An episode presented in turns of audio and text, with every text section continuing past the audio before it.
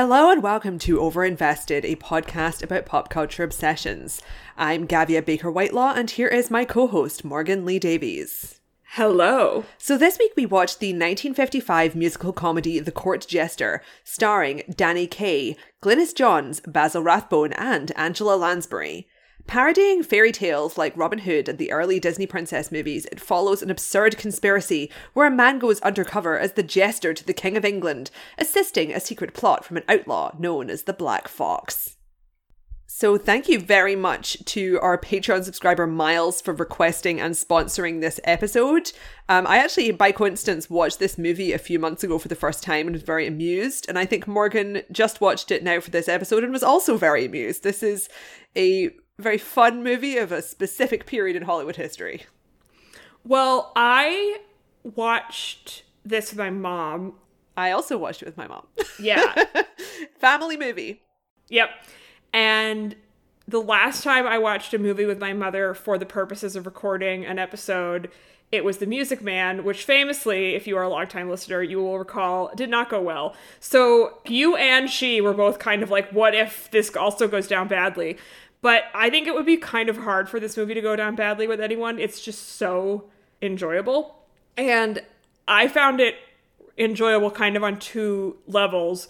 The first of which is just that it's so pleasurable as a film. Like, it's hard not to like this movie, I think. And then also, if you have seen, like, any Hollywood film that has any kind of, like, medieval stuff going on, it's so clearly connected to this, whether intentionally or not.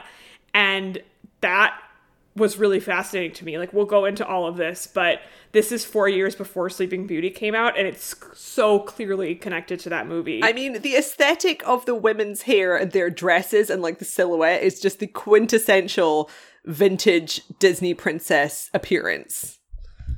And Angela Lansbury plays the king's daughter in this, and she is wearing, at alternating points in the movie, a pink and a blue dress that I think have to have inspired the pink and the blue dress from Sleeping Beauty. I don't know the timeline of how those things were put together, but like someone was talking to someone or someone saw this movie and then decided that that had to go into that film. There's just so many images in this that feel like they could be pulled straight out of Sleeping Beauty, which I watched a couple years ago for the first time in like 20 plus years.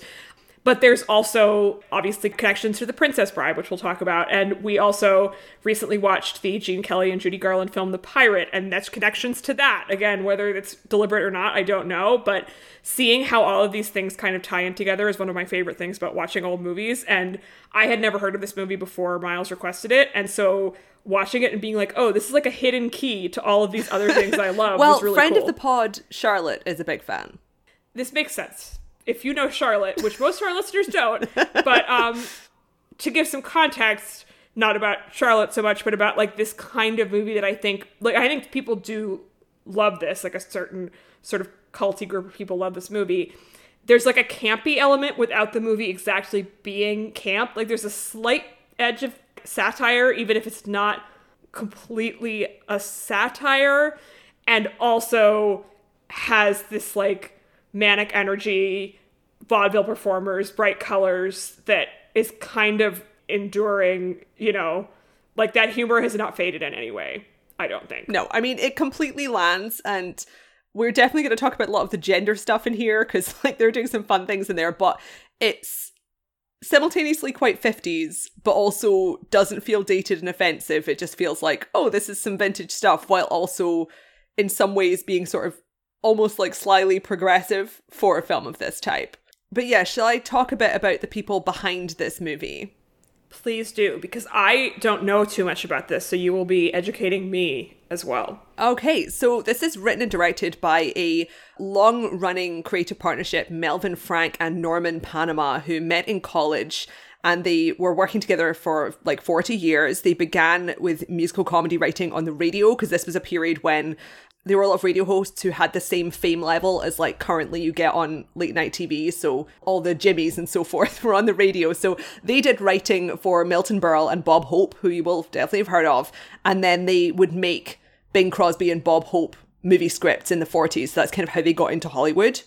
Their most famous movie is White Christmas, which is a very famous musical comedy. And the star of this film, Danny Kaye, is not really a name that's sort of iconic now, but he was extraordinarily famous and successful at this point, a sort of wryly, funny musical comedy actor who was like, he usually did quite family-friendly stuff, and he was known for these really fast-paced patter songs and slapstick.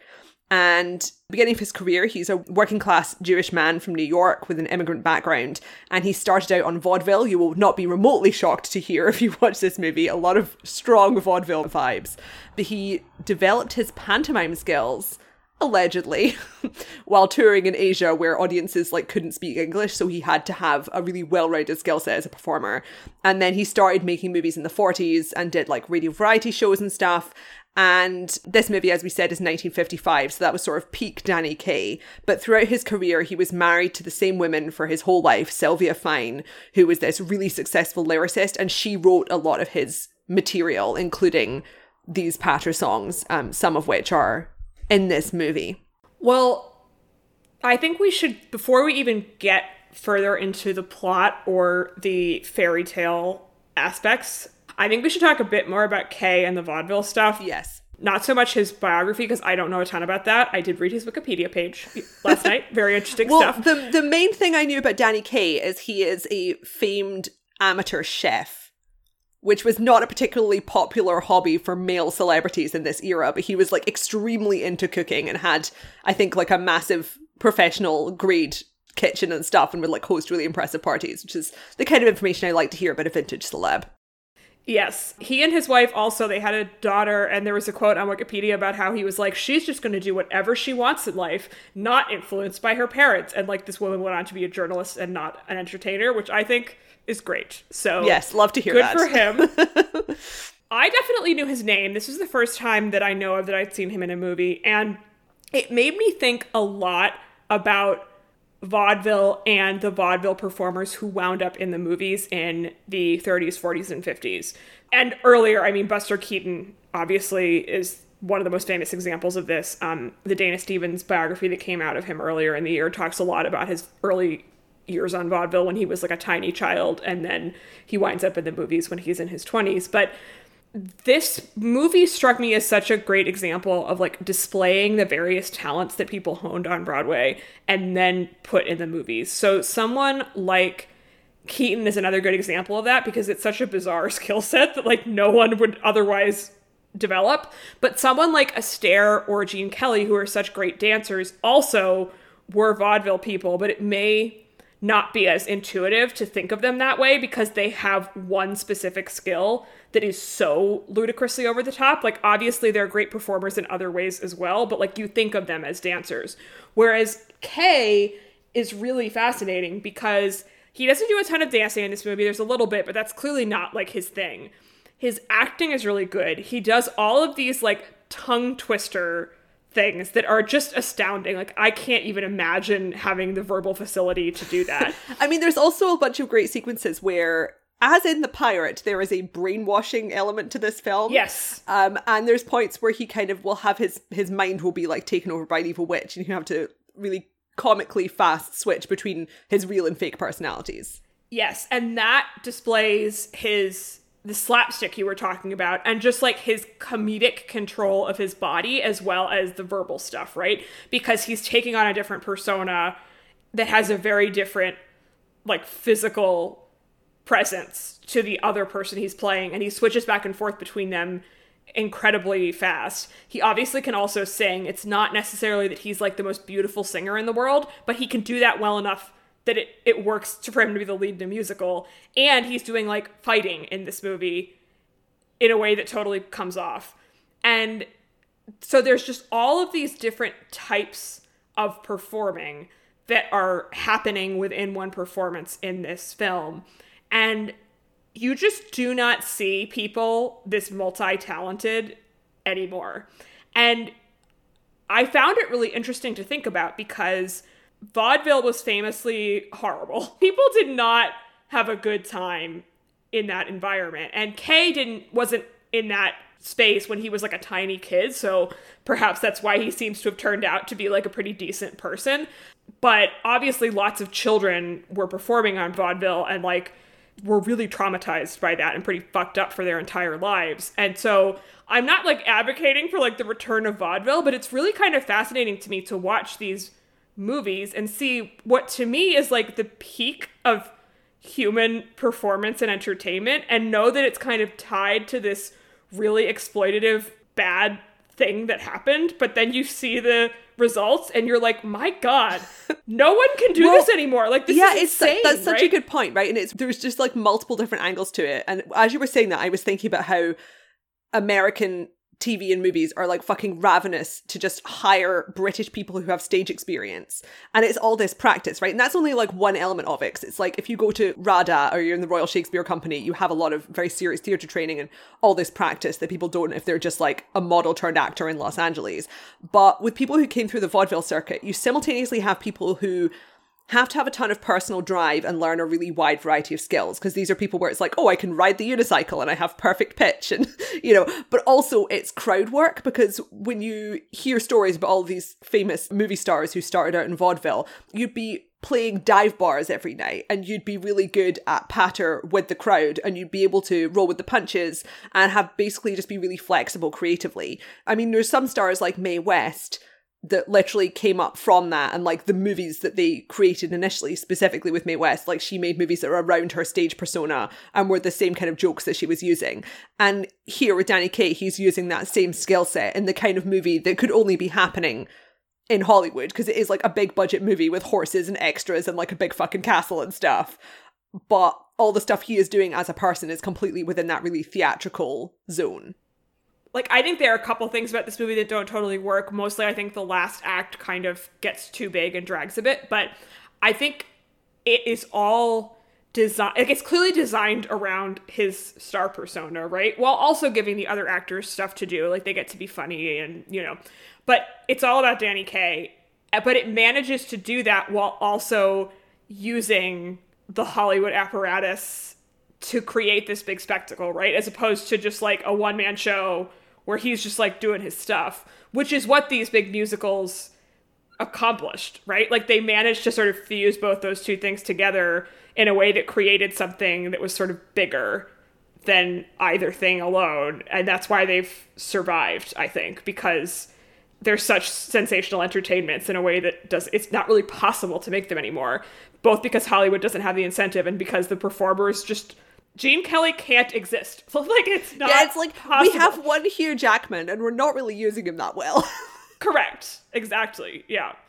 But why don't we get a bit more into the plot and sort of how it's using all the fairy tale stuff, because I think that is really fun. So they throw in a bunch of really classic material right off the bat. The initial premise is that there is an evil king, King Roderick, who is a tyrannical ruler of England, although, to be quite frank, it's not really clear it's England until halfway through the film. It's just, generic historical fantasy land. And there is also a Robin Hood-style rebel guy living in the forest named the Black Fox. And he is like a classic man of the people hero, but also his goal is to get a new guy on the throne, so he's also a monarchist. And he is trying to get this baby. And the reason they know the baby is the heir to the throne is because he's got a birthmark on his bum, which is classic. And this is kind of the point where they introduce the protagonist, who is Danny Kaye, obviously. And he's initially introduced as the Black Fox in this comedic musical number featuring, as often happened in classic Hollywood, a supporting chorus of little people who are credited as Hermine's midgets, which is very, very 50s. Also, to briefly interrupt you, many of those little people are played by children. So there's just like a lot happening. There is a lot happening. I looked them up on IMDb and like they have no other credits. So I don't think this was like a recognized ensemble, which was the case. Like, there were unions and stuff. But you think during this musical number, you're like, aha, we're being introduced to the classic swashbuckling hero of whom we have seen many versions over the decades. But actually, it's a bait and switch, because once he finishes up this musical number as the Black Fox, it's revealed that he is actually just one member of the Black Fox collective, and the boss Black Fox is actually quite annoyed that Danny Kaye keeps wearing his outfit, because Danny Kaye is a junior member of the group. He is a former carnival performer who ran away from the carnival to join the rebellion, and he doesn't actually have any skills, and his job is to be the babysitter. And his sort of senior advisor is actually Mae maid Jean, who is played by Glynis Johns, who everyone will know as the mother from Mary Poppins a few years later.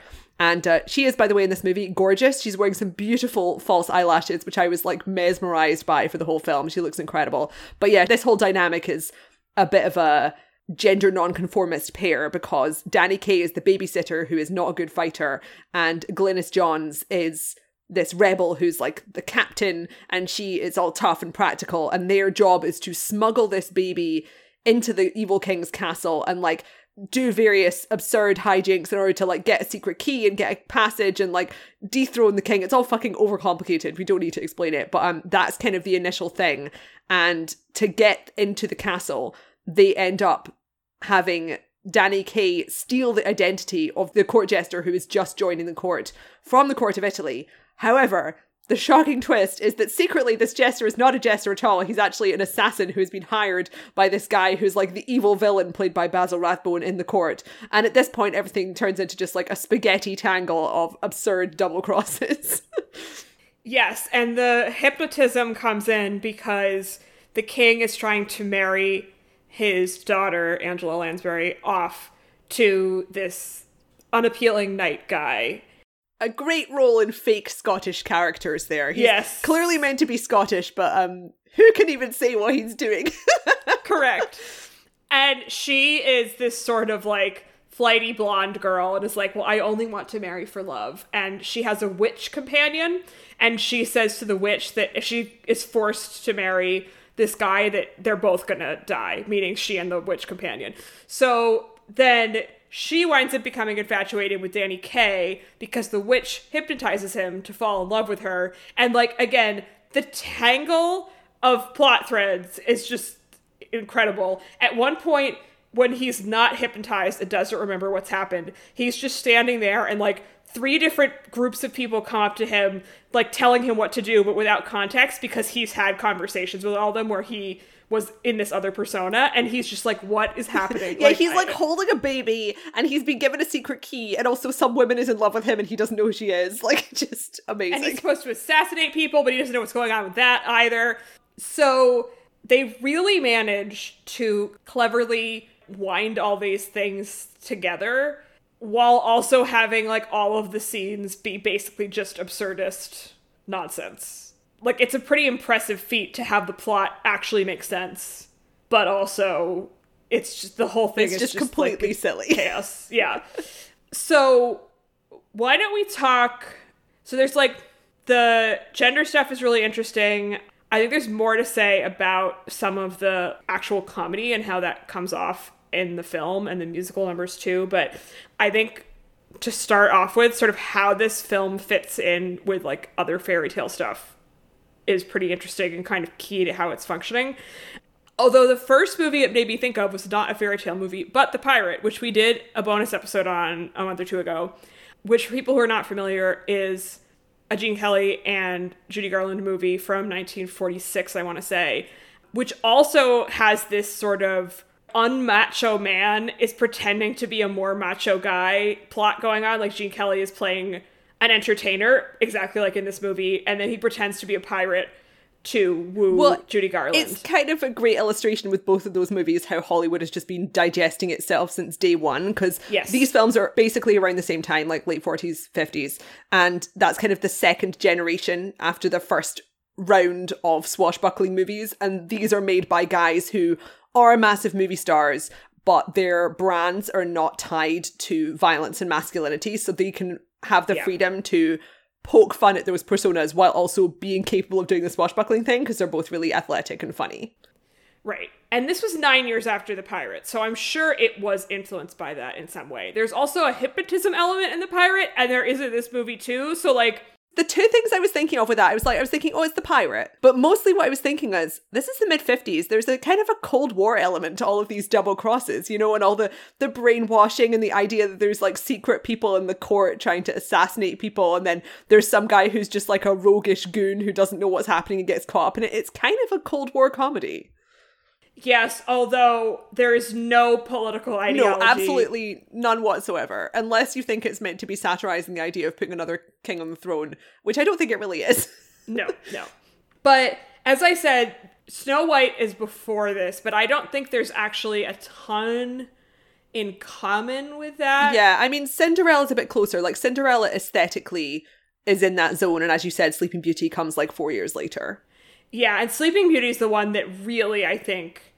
Well, because the shape of the hair, like Glynis Johns' hair and makeup, like there's a really specific type of hair and makeup that was in vogue in the mid to late 50s, and she is really working it. And also, like, the women are wearing these incredible corsets. And actually, I should link in the show notes, I did a whole YouTube video that was about the history of the Disney princess dress. And in that, I kind of talk about how the quintessential Disney princess dress is literally from the 50s. Like, that is the silhouette that everyone associates with it. And that is what you're seeing in this physically, and it's what they fail to execute in modern Disney princess movies because they're not trying to emulate a 50s outfit, which is what they should be doing corsetry wise. Yeah. And there's also, like, in addition to the dresses, like the tiaras are like exactly the same as in Sleeping Beauty. There's one outfit where I guess Angela Lansbury has like a damask wimple thing and the tiara on top of it, which is exactly an outfit from Sleeping Beauty. And I was thinking about, like, what was happening in this cultural moment, because, like, Camelot is around this time too. That, like, the medieval thing comes and goes, like, it never stays away for too long. I think also there was a lot of children's books, right? Because, like, the way the outfits are done in this remind me so much of children's fairy tale books I read as a child, like old children's fairy tale books. Yeah. And it's like, in the men especially, they've got this particular fake medieval chin length hairstyle and fake medieval stockings they're wearing and tunics and stuff, and I'm like, this is illustrations from early 20th century children's fantasy books. Yeah. And in the 19th century, there was this sort of medieval revivalism in the UK, and I think more broadly in Europe, that would have obviously sort of penetrated the US as well, about architecture and design primarily. And that sort of happens post Romantics. So, like, the early 19th century, there's still this, like, obsession with the Greeks and, like, Georgian architecture, right? It has all the columns. And then everyone gets obsessed with the medieval period, which is part of in general, the 19th century's obsession with, like, the past. And I mean, the romantic thing was, like, to build a ruin in your house, to be like, it's old. I literally just Googled something because I was like, I want to know when the cloisters in New York were acquired. Yes. 1913. Yeah. It's when they just picked up a medieval castle from France and put them in New York. Yeah, which was just like a weird rich man's it always like boondoggle. Yeah.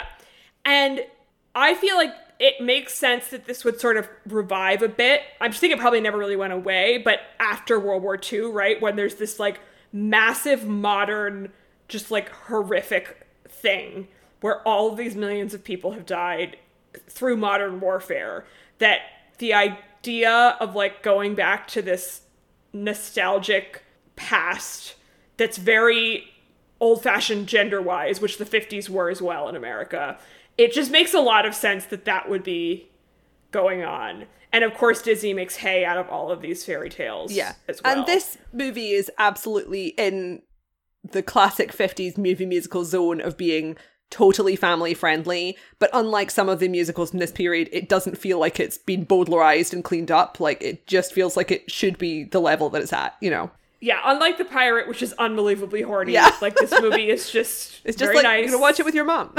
Yep. But then, to sort of move forward, you can also see how this is influencing stuff like, especially The Princess Bride. You have a mention of the TV show Galavant. Yes, I fucking love Galavant. I've watched every episode, highly recommended. Musical comedy parody show all about fairy tale shit. Yeah, which I never watched, but I remember it coming out, and that totally makes sense. Hysterical show. But The Princess Bride especially, the fencing stuff is the most obvious example of, like, they're just ripping this off in The Princess Bride. Which, I mean, I say that not as a criticism because The Princess Bride is perfect, but, like, it's obvious where they're getting influence from, right? And even, like, the aesthetic of the bad guy in this looks quite like the aesthetic of the bad guy in The Princess Bride. Yeah, who is then the bad guy in Shrek. Right, exactly. So, like, all this stuff just gets passed down. And William Goldman, who wrote The Princess Bride, of course, knew, like, every film. So he surely had seen this. But as I think I said at the top, like, it's just really fascinating when you see the movie that's kind of in between stuff and like you didn't realize that there was this like missing link that you didn't have in your brain. And The Princess Bride is such an important and influential movie that I think most of our listeners will probably have seen or at least heard of. And like, I didn't know anything about this film, and so to watch it and be like, oh my God, like this was obviously crucial to the making of that movie, which I love, is really cool. You have some other information about the fencing in here. I remember long before I saw this movie, I remember this sword fight specifically went viral on Tumblr for a while, as random scenes occasionally do. And it was someone kind of talking about how exciting it is to watch like Basil Rathbone go against Danny Kaye. I'm not linking to this in the show notes because the post actually is not accurate, as so many viral posts are on Tumblr. But basically, Basil Rathbone, who by this point was like in his early 60s, if you don't know his name, he was a very established character actor in Hollywood. And his best role, like his most famous role, is that he was Sherlock Holmes in like 15 Hollywood Sherlock Holmes movies in the 30s and 40s. But he also played Guy of Gisborne in the 1930s Adventures of Robin Hood. And he was personally a champion fencer. And so in this movie, you have this one guy who is clearly an expert fencer and knows how to do everything. And then you have Danny Kaye, who learned how to fence for the movie. I read a little interview with Basil Rathbone, and he was basically just like, Danny Kaye did an incredible job. Like, he was really talented and managed to learn all this stuff really quickly from an Olympic fencer. And then I read another interview where it was like, but I was dodging for my life, you know? Because it's very fast, and the issue with the fight is that Basil Rathbone is meant to be playing a champion fencer, and Danny Kaye is playing a slapstick character who's fucking waving this sword around all the time. And you know, it's not a sharp sword, but I'm sure you can take someone's eye out with it. Yes, slightly stressful to watch. Like, obviously they're not going to show any real, the thing that really violence, gets me, but the stunt that gets me in this movie, right, because like that is definitely the era where they're doing some not real, like it's staged combat, but you can still, it's still visibly unsafe, you know? But there's a scene where he does this really long rope jump where you swing on a rope like Tarzan. And he does this like 3 times in a way that is clearly defying physics, because it's like, if you really did that, you'd be doing a huge pendulum and then die instantly. But at the same time, it clearly is like a stunt person doing this. And they're really close to the wall, and it's like the longest rope I've seen ever. And I was just like, this guy seems like he's probably gonna fucking die. Well, let's just hope whoever it was fine. Yes. I assume we know if it... Yeah, I mean, they clearly survived, but it was like, that was like an unsafe stunt. I mean, the one I always think of from earlier than this is at the end of Bringing Up Baby, when Katharine Hepburn is literally hanging from Cary Grant's hand from like 2 stories up because the like big dinosaur skeleton that he's working on in that movie collapses, and she winds up falling and then hanging from Cary Grant's hand. And there's no, like, she would have died. We watched that recently, and I was like, I don't think she's on wires or anything. Like, I think she just died. No, she isn't. I mean, she was an astonishing athlete, and he obviously was a vaudeville guy. He was incredibly fit also, but like, that would never in 1,000,000 years happen today. Like, oh my God. So, risk calculation was not the same in the past. They kind of were just like, well, it's fine. I mean, obviously also Bringing Up Baby, there's like a full like leopard just like wandering around. Yes. It's madness. So we already mentioned The Pirate in terms of these sort of like wonky gender role stuff going on, because that film also has this sort of like atypical masculine hero. And this is another example of that in a way that I found quite interesting, especially because the female character also actually has agency. And most romantic comedies from the 50s are bad. Grotesque. So, the Doris Day era was a dark time. Yeah. So what kind of stood out for you in terms of how they were depicting that character, aside from what we've already mentioned? The kind of the dynamic between them is that you immediately know that he's attracted to her, but you learn quite quickly as well that she's attracted to him. And the thing that she specifically likes about him is that he's just looking after this baby really well. So she's in charge. He calls her like captain. While they're on the run, kind of traveling to the castle with this baby, they hide for the night in this barn or whatever. And he sings one of the few sincere songs in the movie, To This Baby, is a lullaby. And you see her kind of setting up the bed and stuff and being like, oh, he has actually, he's great material. And it's this interesting dynamic, right? Because on the one hand, 1950s pop culture and just culture in general is fucking obsessed with nuclear families. And this was like the height of the baby boom. But also, it's not the typical gender roles, obviously, because usually it's very much in the sort of conservative thing of like some man goes out to work and the woman stays at home and looks after the kids. And they do have, as you even get in movies now, this part where she's like, well, I am a woman with feelings and I actually do need to be loved. And the reason I'm like this is because I learned it from my father. Just like you watch a movie now and it's like, oh, I can fix planes because I learned from my dad. And it's bullshit. But it's kind of a really small moment. And then that character dynamic basically stays the same for the rest of the movie. Like she's really competent. She's clearly kind of an experienced part of this little stupid revolution thing they have. And he is just a jester. Like his skills are that he's funny. And although I don't know a great deal about Danny Kaye, I did know some sort of general info about his public persona. And as Morgan said kind of earlier in the podcast, it's a character that's built around his abilities and his public image. And he had this sort of celebrity image of like, you know, he's a comedian. People knew him really well from radio stuff. So they knew that they were going to come in here and get like Patra songs and it would be family friendly. He was also a UNICEF ambassador. And it isn't like a really macho image, and like that's how kind of how you can have that situation in here. And also like it's all that's all happening, but it's not really a particularly queer role either, because I can see like ways in which you could like emphasize that part of this being like a satirical situation, and they don't really have that here. Well, and that could go one of two ways, right? It could either be uncomfortable because they're making fun of him for being effeminate, or it could be kind of subversive. And because the movie's not particularly sexual, it just doesn't... He's just kind of silly. Yeah. And has a crush on this woman. Yeah. In a very G-rated sort of and way. And it really leans into the actual purpose of A Court Jester, because the king character is not this Machiavellian tyrant. He's basically just an idiot. He's this middle-aged sort of manager guy who's being led around by his shitty advisors. The real villain is obviously this nasty guy played by Basil Rathbone, who's more smart and evil. But once Danny Kaye becomes the jester, you see him running rings around the king and being really funny and using wordplay and stuff. And that also kind of ties into his own public image, like as a guy. Yes.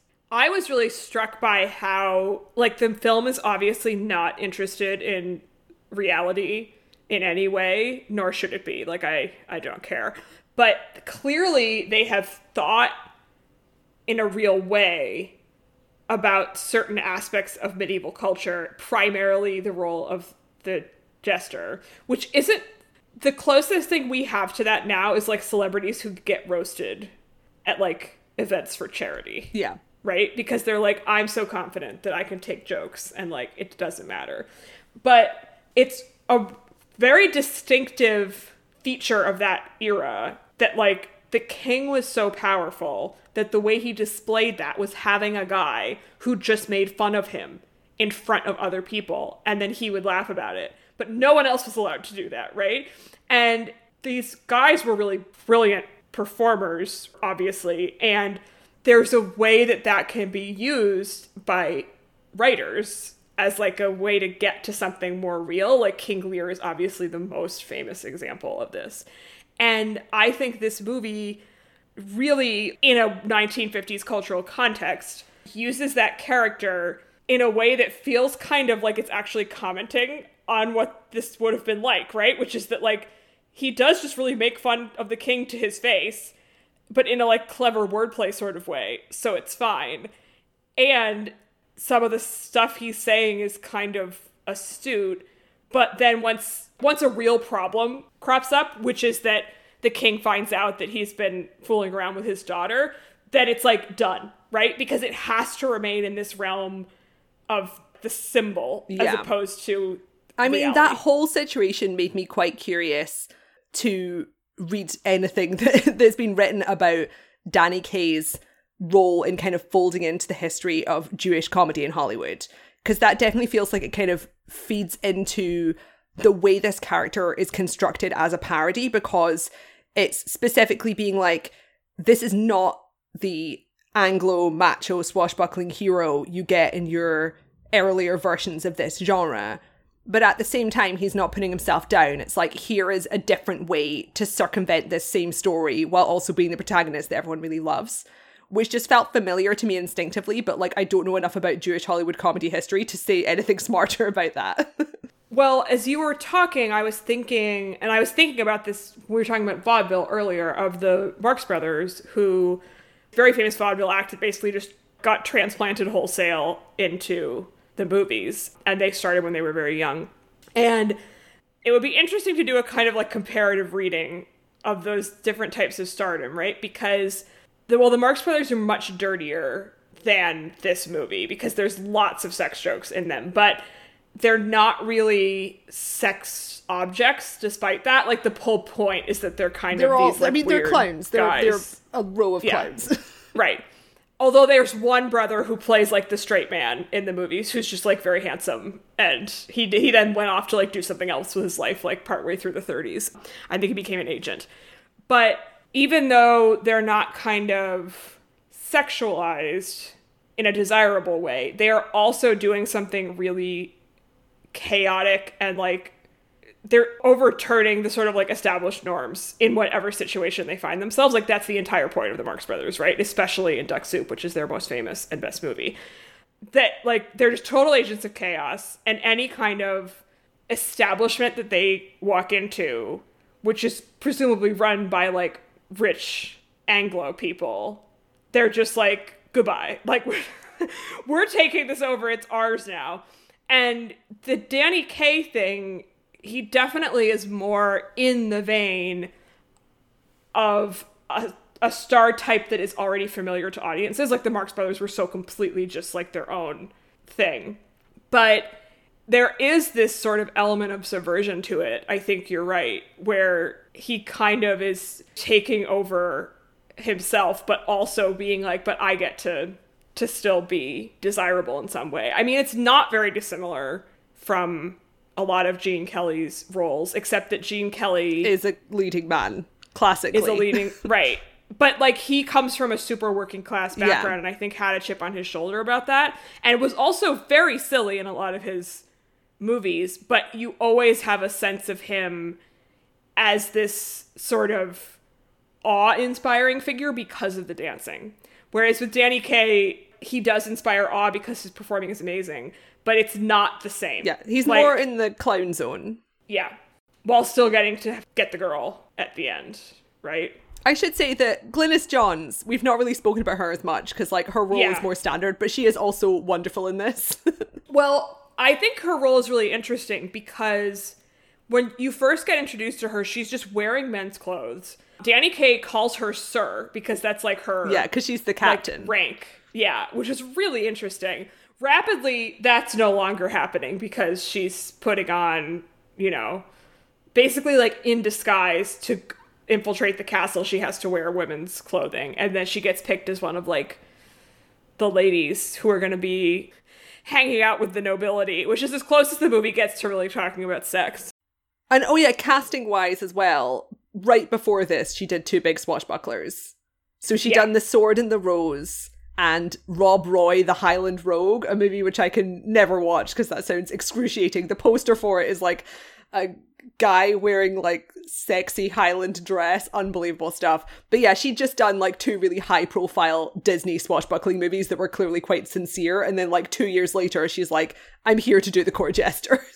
Very smart casting from these people because that would be the association that audiences had with her, right? And she's really, really funny and really good at doing like a subversion of the classic, you know, damsel in distress thing because she's not in distress. She's playing the role fairly straight, but there's just like a level of absurdity to the whole thing that she totally buys into. There's a scene with the king where he's kind of trying to get her to sleep with him, and she very quickly makes up this plague that her entire family has, but assures him that it's not catching. And he immediately is like, oh, I actually don't want to have anything to do with you. But that's also, it's not verbal at the same level as like the Danny Kaye Patter stuff, but it's also pretty quick and snappy, and she's really good and all that stuff. I think there were quite a few like female comic actresses at this period, although obviously she was a dramatic actress also, where it was like their role was to play the straight women, but not in the sense that they were like completely straight and they weren't the butt of any of the jokes, like someone who could still be smart, but like their role wasn't as absurdist as the male lead. It's kind of a familiar dynamic to me. Yes. And if you have these male vaudeville stars, the movies so have to be shaped around them because they are the attraction. And so then, but there still has to be a female lead, right? And sometimes those female leads are also dancers and also like are part of the attraction because they have this unbelievable skill set as well. But sometimes it's just an actress and like they're just gonna do something. And I think that can be really hard because, of course, and this, of course, still happens all the time now, like, you're just kind of getting, like, less to do. But I think they do give her enough that you still feel like she has a personality. And I think it can sometimes be boring if the woman is the competent one and the man is kind of playing the fool. But in this case, it felt just kind of, like, satisfying to me that she was the one who actually was capable. I mean, he really does almost nothing the entire movie. I mean, he's just getting buffeted around by other smarter people's plots, which is always a great thing to watch. You know, someone who's basically the Bertie Wooster of the plot. Yeah. She is also alive currently. She's 98 years old. She is, I believe, the oldest and one of the only surviving stars of the golden age of Hollywood now that Olivia de Havilland is dead. She lives in a senior living facility in Los Angeles, according to Wikipedia. Wow. And I just think that's amazing. Yeah. She married 4 times. Good for her. I think all of them were short-lived. I think the only other thing to really talk about... Well, I think we should talk a bit about the climax because that is the point in which the movie falls apart a bit. And I think we should say a little bit more about the hypnotism because I think that's a big part of the plot and the gender stuff and the performance. And we've kind of touched on all of that, so I don't know if there is actually that much more to say, but it just stuck out to me as such a huge component. I mean, basically, like, my thought on it, and, like, Morgan has seen this movie a lot more recently, so I think she'll have to, like, take point on talking about the finale, which I don't remember very well. But the thing about the hypnotism thing that struck me is that the joke here is that Angela Lansbury's witchy pal, like the nanny who raised her, hypnotizes the jester to be like this perfect lover, to be this like romantic figure, because she knows that the princess is desperate to have a romantic figure in her life. So she's just going to create one from whole cloth, otherwise she's going to get punished, which is just a very amusing situation, and it kind of just highlights that this princess is kind of an idiot. But it means that like the only times when Danny Kaye is being really confident and cool and competent is when he's literally been hypnotized to be the type of character that the movie is parodying. And it's really funny because, like, he is doing it really over the top. And it also functions perfectly well with when he's interacting with Basil Rathbone, because there's a point where he's been hypnotized so that he can really be really seductive towards a princess. But then he has a private meeting with Basil Rathbone where he gets, like, his mission to go and assassinate some people. And, like, suddenly it's one of those situations where two characters who previously were in different genres are suddenly in the same genre temporarily. And then he's like removed back into clown land and is like, doesn't have any fucking clue what's going on.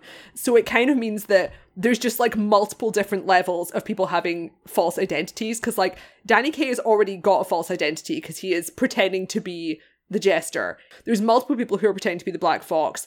Everyone is undercover in some capacity or is lying to each other. And the only people who are just presenting themselves at face value are the really boring masculine authority figures who are just having people run round them in circles when they're being more subversive and comedic and weird, which is just, you know, the whole foundation of the comedy here. Well, and that's the foundation of basically all romantic comedy, right? I mean, obviously people pretending to be other people shows up in other kinds of comedies as well, but if you go back to Shakespeare, all his comedies basically revolve around people pretending to be somebody else. And the romantic comedies in the 30s and 40s heavily feature people pretending to be other people, whether just for this kind of like amusement of their partner or for actual schemes like this.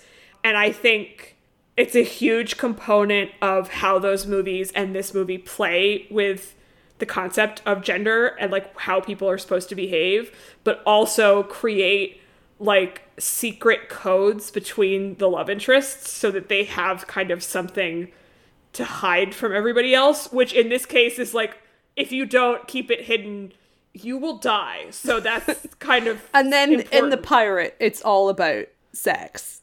Yes. Which, yeah. Please watch The Pirate. Please listen to our episode of The Pirate. It's a fantastic movie. But in that film, Judy Garland is this quite prudish girl who gets hypnotized to kind of unleash her sexier side in this very absurd scenario involving a pirate. And it's so delightful. But they also, like, there's multiple levels of false identities in that, which I will not spoil, and are delightful.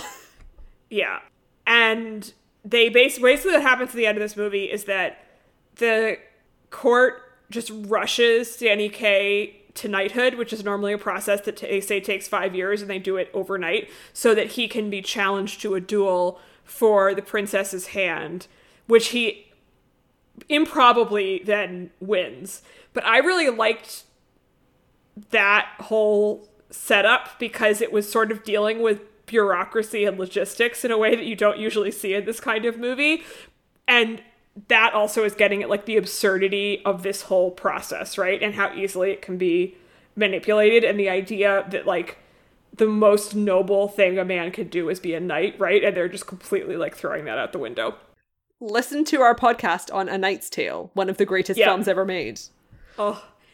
And then they're going to execute him, though I don't remember how close they actually get to that, and I saw this movie yesterday, it doesn't actually matter. The baby is in the room, he's doing this whole, like, they're just trying to get the baby out of there, and all of the little people from the first act of the movie show up having gone through the secret passageway to the castle, and then, like, chaos reigns, and then the fencing happens, and then eventually they show the baby to everyone with its special flower-shaped birthmark on its butt, and everyone bows down. And I think the very, like, concluding note of the movie, which is everyone being like, oh, look at this baby, and then literally the baby's on the throne, is kind of making a satirical point, not about necessarily, like, monarchy, but just, like, it's so stupid that this baby is going to be the king now. Like, the baby doesn't know anything, right? Like, it's just a cute baby.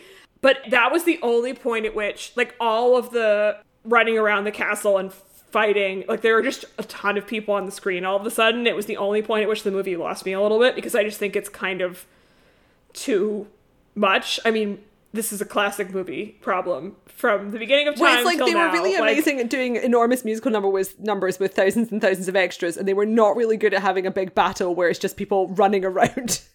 Yes, but that's really my only complaint. Otherwise, I just found it so unbelievably charming and entertaining. I mean, such a good film to watch with children. Like, I would have found this so entertaining as, like, a 12-year-old.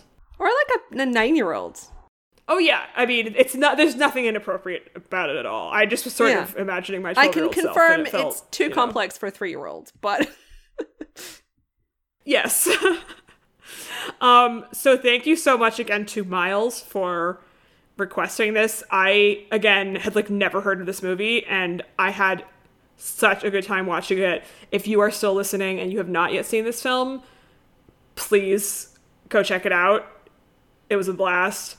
So next week, we will be talking about a film that we watched together when I was visiting Gavia in Scotland, the Patrick Swayze classic, Roadhouse. We do have several requests that we will be getting to very soon, but we wanted to talk about this before it, like, evaporated from our brains, because we did watch it a couple weeks ago. Gavia, would you like to, like, describe the plot of Roadhouse? Like, how does one do such things? God, this film was truly just a joy to experience. Okay, so it came out in 1989. It's directed by Rowdy Herrington, which is a name that really illustrates the vibe of this movie. Patrick Swayze plays a bar bouncer, or, like, the manager of bar bouncers. And the concept is that he is, like, the greatest bar bouncer in the world. He is a philosopher and a gentleman. He has amazing social skills. And basically he gets hired to clean up an extremely wild and disastrous bar in a small rural town. And, he meets a girl, but primarily he meets a lot of men. And it's just unique. In the 80s, you could make a movie that was just about a guy who was the best bouncer in the world because he was a wonderful man. And that is what this film is about. And the portrayal and exploration of the concept of men in this film is unparalleled. Just the vibes, the fighting, the homoeroticism, the power plays. There's a lot going on. There's a reason why this film is a cult classic. It didn't receive good reviews at the time, but it should have done because it is absolutely incredible. Oh, I fucking loved it. Can't wait to discuss Roadhouse. What a movie. Just, oh, chef's kiss. Delicious. I love Patrick Swayze. He was a beautiful man. He's just absolute star power in this. Magnificent. Oh, yeah. So definitely watch Roadhouse. We will also, probably the week after, be talking about the version of Persuasion starring Sally Hawkins. So if you want to seek that out, you should find that to watch. It is much better than the Netflix version that is coming out probably the day that this episode is put up with Dakota Johnson. If you would like to hear our thoughts about that, you can go to Patreon, where there is either already a bonus episode on that movie or will be shortly. Gavia has not seen it because why would she? But I have, and I will just be unleashing my fury. Morgan's gonna tell me about why this film is bad. So you can find that and our episode on The Pirate. And if you can also request an episode if you would like at our Patreon, which is at patreon.com/overinvestedpodcast. We also greatly appreciate ratings and reviews on Apple Podcasts or whatever podcast service you use. A 5-star rating and review is particularly helpful with visibility.